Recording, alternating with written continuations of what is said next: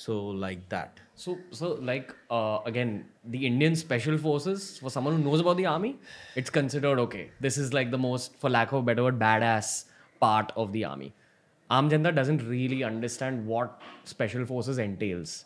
Could you expand a little bit on that? Because I'll, I'll tell you what perspective I'm coming from. We see so much about US Navy SEALs, US Marines, and you know, because of the media in Hollywood and all, it's projected like, oh, these guys are the most badass MFers in the world. And here we have the Indian Special Forces who are probably even more badass because of the kind of terrain we have in India, because of all the different kinds of operations that the Indian Army deals with.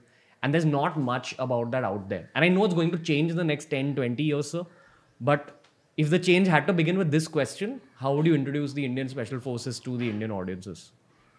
So this whole uh, perception of what special forces is uh, very understandably because people who are not in special forces who have not experienced what the job is have not gone through the training who have not gone through the combat experiences etc would like to delve into who is more who is less who is better who is you know more this or that. But actually people who are actually in the special forces know that there is there's a certain kind of mindset. You'll find a lot of people in the special forces who are not there right You mean not up to the mark? yeah, yeah, yeah. Not up to the mark. Yeah, definitely they don't have what it takes to deliver what is required in combat. From a mentality perspective. Yes, it's all it's all uh, what you do finally when when you know the, the shit is flying. That's what makes you special forces. You can wear any fancy uniform and you can carry any fancy weapon and all sorts of daggers and grenades and fly all sorts of drones and all sorts of UAVs and all sorts of jazz you can have at your disposal. But if you don't have that instinct to explore and to handle what you find when you when you're exploring, then it's you know you're not there. So all special forces across the world, uh, the people who, who are there, uh, who are going through those experiences, who have chosen those experiences, we choose what we experience constantly. So we are uh, we are the same yeah. It's the same exploratory spirit explorate, exploratory spirit which is transferred into your brain and generates thoughts and you act like that on the ground. And in some way you have you have let go so you can explore. That's the special forces mindset. And that is shared by all special forces across the globe. Hmm. It's like that. Hmm. And uh, in some previous podcasts also i had mentioned like if you you send me naked on a mountain like you know like that that when i say me i'm talking about the special forces spirit right? You send me naked in a mountain and you leave me there i'll get back. And i'll go and do what needs to be done because i've chosen that experience.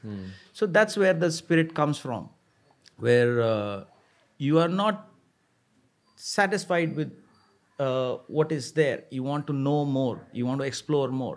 And in the quest of that exploration, Special Forces is extreme because you're constantly placing your life on the line. So when you're placing your life on the line, you're going to circumstances and situations where you're placing the life, your own life on the line, and your life connected with all the attachments you've got with the rest of what is behind you, your children, your mother, father, brother, sister, love of your life, etc., etc. Right? When you're a- you're able to put all of that there and then, and then you know stand on the cutting edges of life and death, you will find, and that's a constant process, constantly going through that, constantly going through that. So that's basically exploration. Yeah. Again, like I know that you know an army man wouldn't like me saying that, but again, this is just for the arm janta. This is the closest that real life gets to a Rambo or a highest wing of the military, where uh, special forces are sent in, functionally speaking, when there is a say a difficult job to be done or a very important job to be done. Would the Indian Army send in special forces?